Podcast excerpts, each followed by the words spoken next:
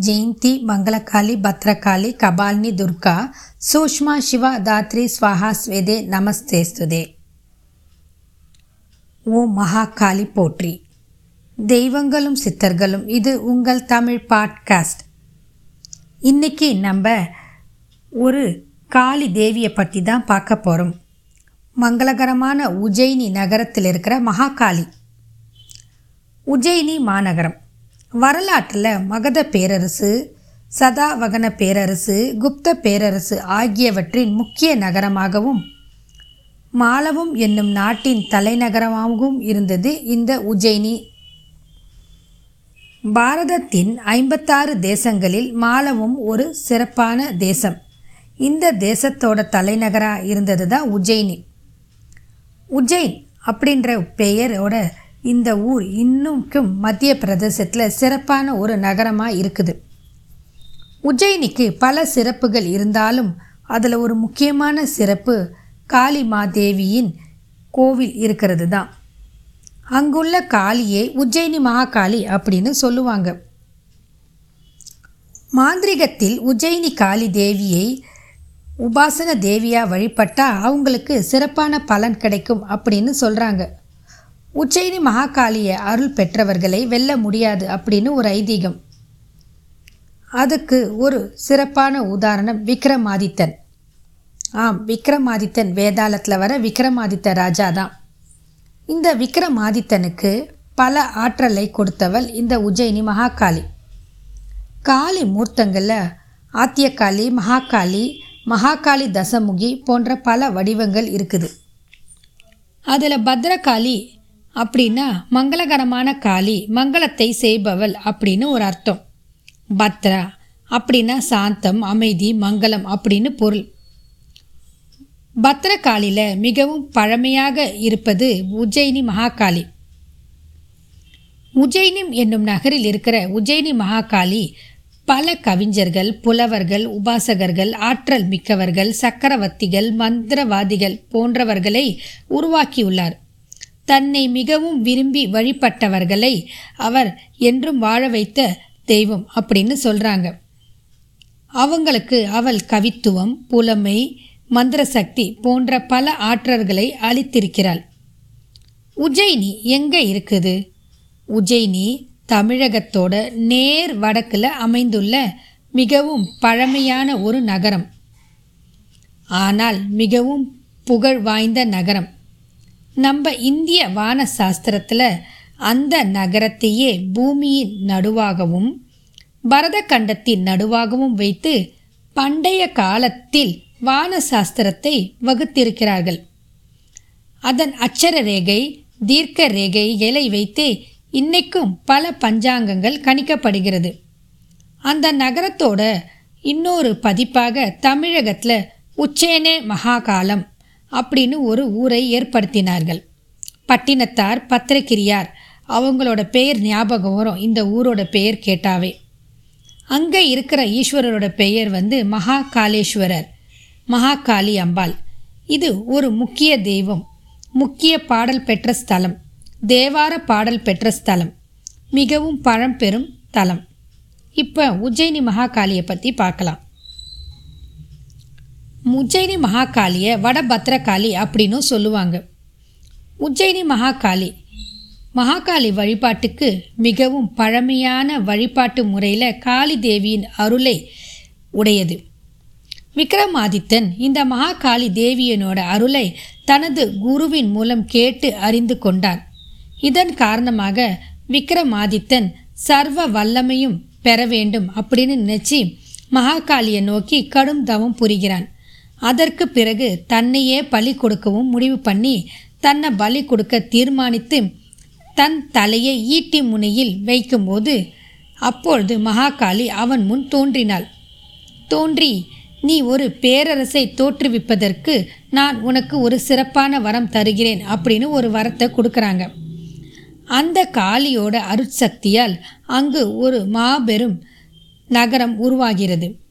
அந்த நகரத்தில் மகாகாளியோட கோவிலும் இருக்குது. இந்த நகரத்துக்கு உஜ்ஜயினி அப்படின்னு பேர் வச்சாங்க. அன்றிலிருந்து உஜ்ஜயினிக்கு சிறப்பாக ஆட்சி புரிந்து வந்தார் விக்ரமாதித்யன். மற்ற நாடுகளையும் கைப்பற்றி ஏக சக்கரவர்த்தியாக வாழ்ந்து வந்தார். வேதாளம் சொல்லும் கதைகளில் விக்ரமன் சொன்ன தீர்ப்பும் எல்லாருக்குமே தெரிஞ்ச ஒரு சிறப்பான விஷயந்தான்.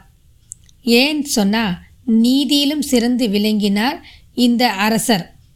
இதை தெரிஞ்சு கொண்ட இந்திரன் இந்திரலோகத்துக்கு விக்ரமாதித்தனை அழைத்து வரும்படி உத்தரவிட்டான். பின் இந்திரனால் அழைக்க வரப்பட்ட விக்ரமாதித்தன் மற்றவர்களால் தீர்ப்பே சொல்ல முடியாத போற்றி ஒன்றுக்கு மிகவும் சிறப்பாக திறமையாக நியாயமாக நீதி தீர்ப்பை சொன்னதால் இந்திரன் மிகவும் சந்தோஷப்பட்டு ஆயிரம் ஆண்டுகள் வீற்றிருந்து ஆளக்கூடிய சிம்மாசனம் ஒன்றை அவனுக்கு பரிசளித்தான் இந்திரன். அதை எடுத்துக்கொண்டு விக்ரமாதித்தன் உஜ்ஜயினிக்கு திரும்பி வந்தார். இதை கேள்விப்பட்ட விக்ரமாதித்தனோட தளபதி பட்டி இதெல்லாம் கேட்டுட்டு தனக்கும் சிறப்பான இப்படி ஒரு ஆயிரம் ஆண்டுகள் வாழ வேண்டும் அப்படின்னு ஆசைப்பட்டு விக்ரமாதித்தனுக்கு தானும் மந்திரியாக இருக்க வேண்டும். விக்ரமாதித்தன் இருக்கும் வரை தானும் மந்திரியாக இருக்க வேண்டும் என்று விரும்பி உஜ்ஜயினி மகாகாளி கிட்ட போறாரு. அன்று முதல் அவர் தியானத்தில் இருக்கிறார். கடும் தவம் புரிகிறாரு. இதை பார்த்து உஜ்ஜயினி மகாகாளி அவனுக்கு முன்னாடி தோன்றி உனக்கு என்ன வரம் வேண்டும்? அப்படின்னு கேட்குறாங்க அப்போ அவர் சொல்கிறாரு நான் ஆயிரம் ஆண்டுகள் உயிர் வாழ வேண்டும்.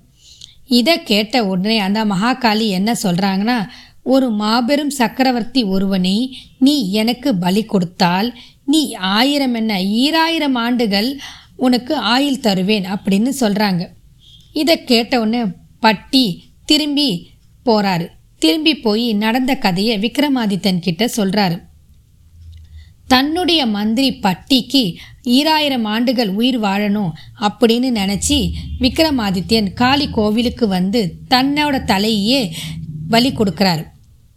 இதை பார்த்து காளி தேவி அங்கே தோன்றி இந்த பலிக்கு நான் ஏற்றுக்கிறேன் பட்டிக்கு தரிசனம் கொடுத்து நீ ஈராயிரம் ஆண்டுகள் உன்னோட ஆயிலை உனக்கு நான் கொடுக்குறேன். ஈராயிரம் ஆண்டுகள் நீ சிறப்பாக வாழ்வாய் அப்படின்னு சொல்கிறாங்க அதை கேட்ட உடனே பட்டியோட முகம் ஒரு மாதிரி மாறி ஒரு மாதிரி வெசனப்பட்டு என்னன்னு சொல்ல தெரியாமல் ஒரு சிரிப்பு சிரிக்கிறார்.